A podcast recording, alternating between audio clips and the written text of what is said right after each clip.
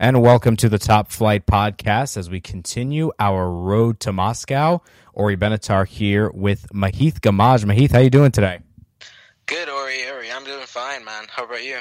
I'm doing well also, as we are going to be continuing our preview series and today we're talking about Belgium, one of the best teams in the world, one of the top seeds. They will be in Group G, facing the likes of England, Panama, and Tunisia. To take a look at their previous World Cup history, this will be their 14th World Cup qualified. They made it back in 2014 in Brazil as their golden generation has kind of taken them to new heights, but they were eliminated in the quarterfinals in Brazil against Argentina. And at the European Championships two years ago, they were knocked out by Wales Wales in a big upset. But Belgium were one of the first European teams to qualify for this World Cup. And Mahith, they have one of the best squads entering this tournament. They have some serious depth.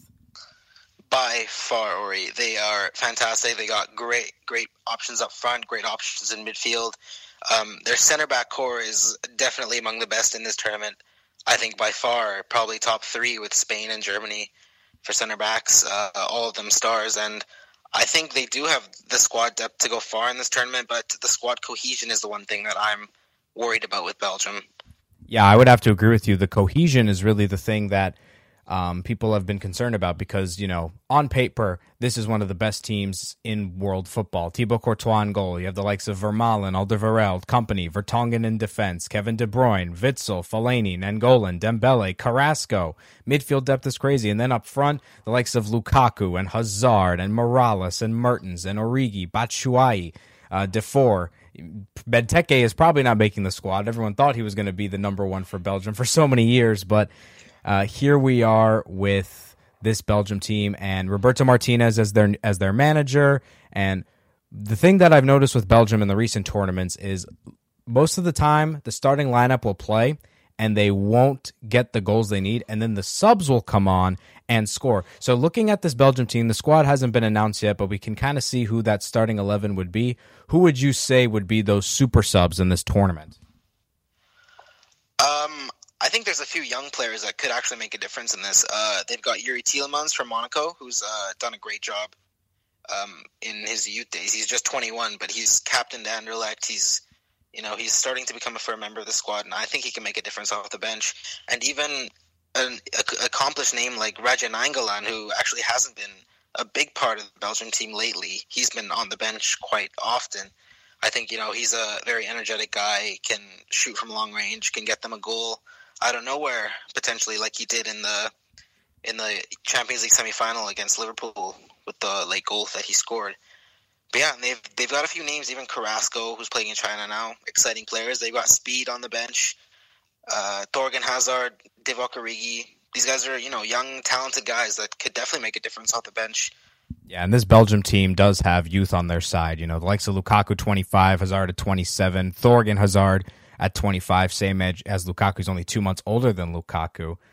But Mahith, who do you think is the one player on this Belgium team that must have a good tournament for Belgium to actually probably go above their expectations of maybe getting into the final of this World Cup?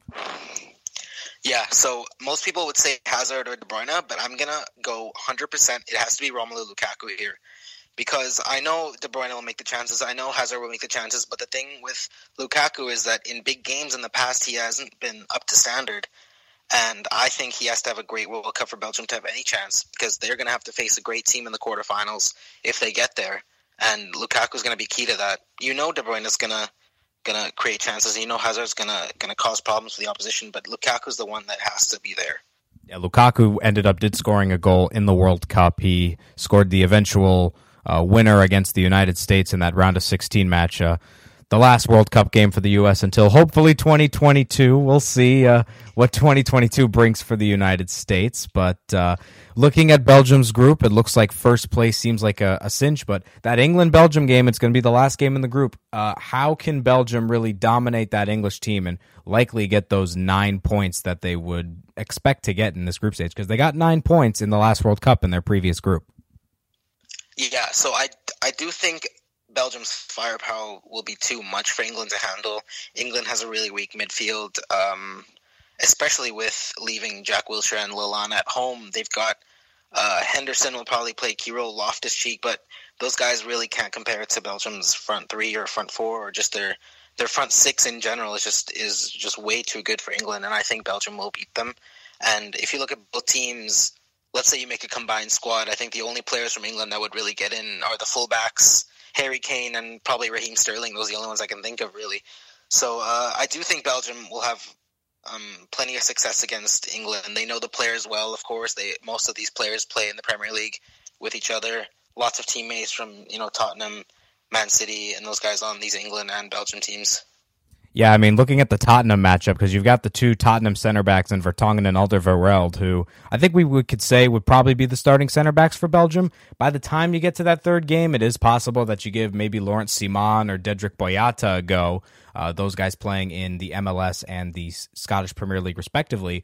But who has that edge in a matchup between defenders that know attackers? Because you've got Alderweireld and Vertonghen, Tottenham center backs, and you've got Kane and Alli, Tottenham attackers. So who has the edge in that matchup between Spurs teammates? I think it's always the defenders, Ori. I think I think those two, Vertonghen and Alderweireld, are, are a world class duo, and I think I think they would have this in the bag, especially with a goalie such as Thibaut Courtois behind them. And the thing about Kane and Alli is, I don't think they would have enough service to them, and I don't think they're going to get as many chances as they would if perhaps Lallana stayed fit and was in the squad. Um, but yeah, I do think the defenders have this in the bag, especially with the great goalie behind them. The only issue that I have is I think Raheem Sterling could cause problems. Uh, Belgium have a weak fullback core. I think that's the the weakest part of their squad is their fullback core. And if they choose to go with a back three, which I think they might, I think that might suit Raheem Sterling well. Yeah, Belgium known to start center backs in the fullback, uh, in the left back and right back position. That's what Marc Wilmots did with this Red Devil team at Euro 2016 and at the 2014 World Cup as Belgium are trying to get themselves back into the semifinals of the World Cup. The highest they finished in this tournament is fourth place in 1986. They were runners up in the European Championships all the way back in 1980.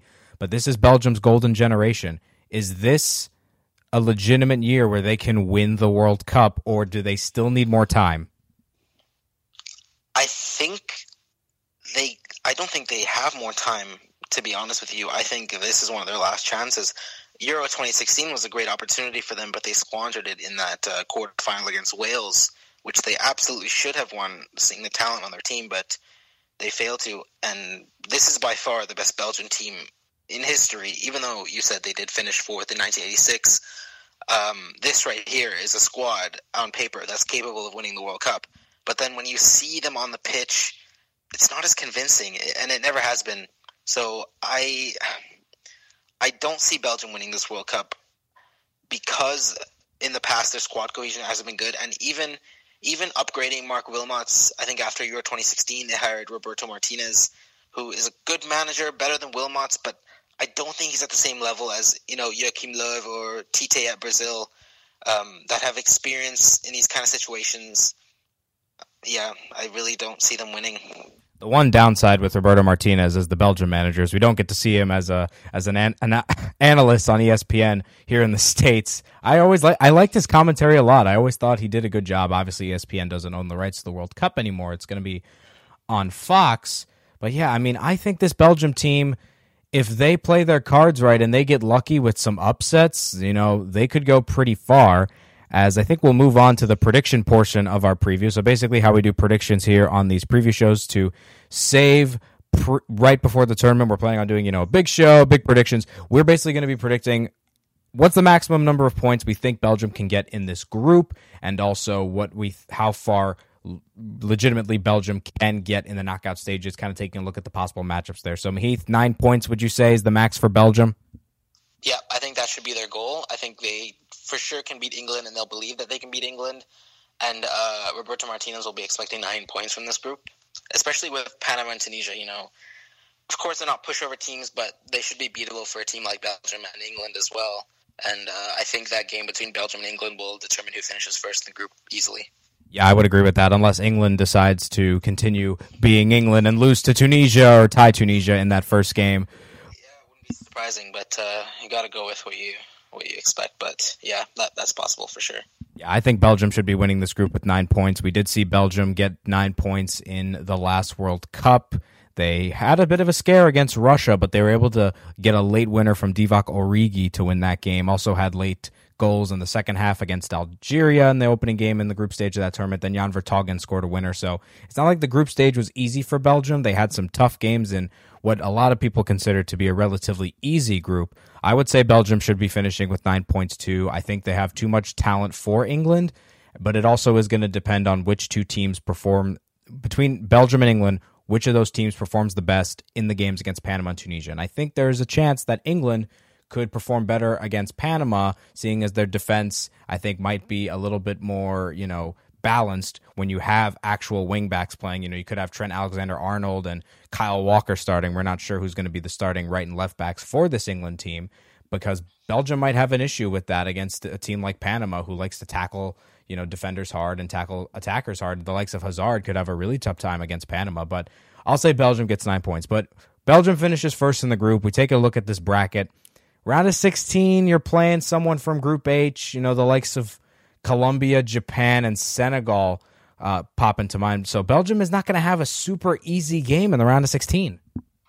Yeah, no, this Group H is very strong from top to bottom. All four teams, similar level, all have firepower. You know, Poland, Lewandowski, Senegal, Mane, um, Keita Balde, Colombia, of course, James Falcao, Japan, even uh, with Okazaki and um, those guys up there. But all in Group H, any of these teams can finish first or second. I don't see any of them being clear favorites or clear, you know, um, someone that won't make it. But I do think Belgium will have trouble in the round of 16 against any of these teams. I think we could see an extra time game. I think if Belgium play Colombia, that game could go to extra time. If they play Senegal, I think Belgium in the midfield and defensively will be a little bit too much against, you know, Sadio Mane and a Senegal team that only has, you know, a handful of talented players where from top to bottom this Belgium team is one of the most talented in the world and at this tournament. But then you go look into the quarterfinals, you're probably going to be facing the likes of maybe Brazil probably Brazil in the quarterfinals, and Belgium got knocked out by Brazil in the 2002 World Cup. So is the semifinal realistic for Belgium, or are they going to get knocked out in the quarterfinals for a third straight major tournament?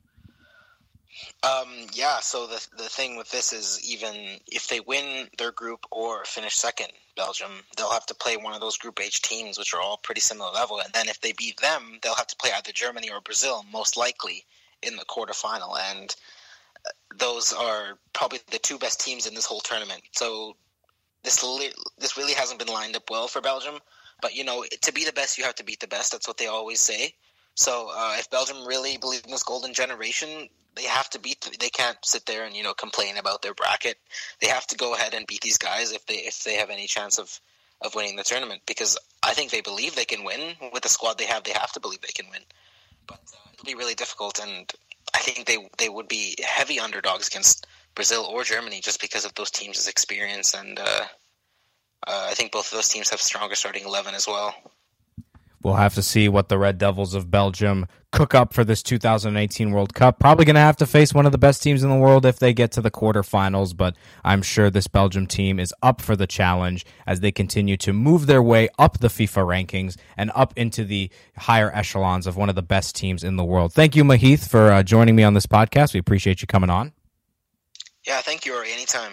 All right. So for Mahith Gamaj, I'm Ori Benatar. We will continue our road to Moscow here on the Top Flight Podcast. Check out some other team previews on iTunes or Spreaker.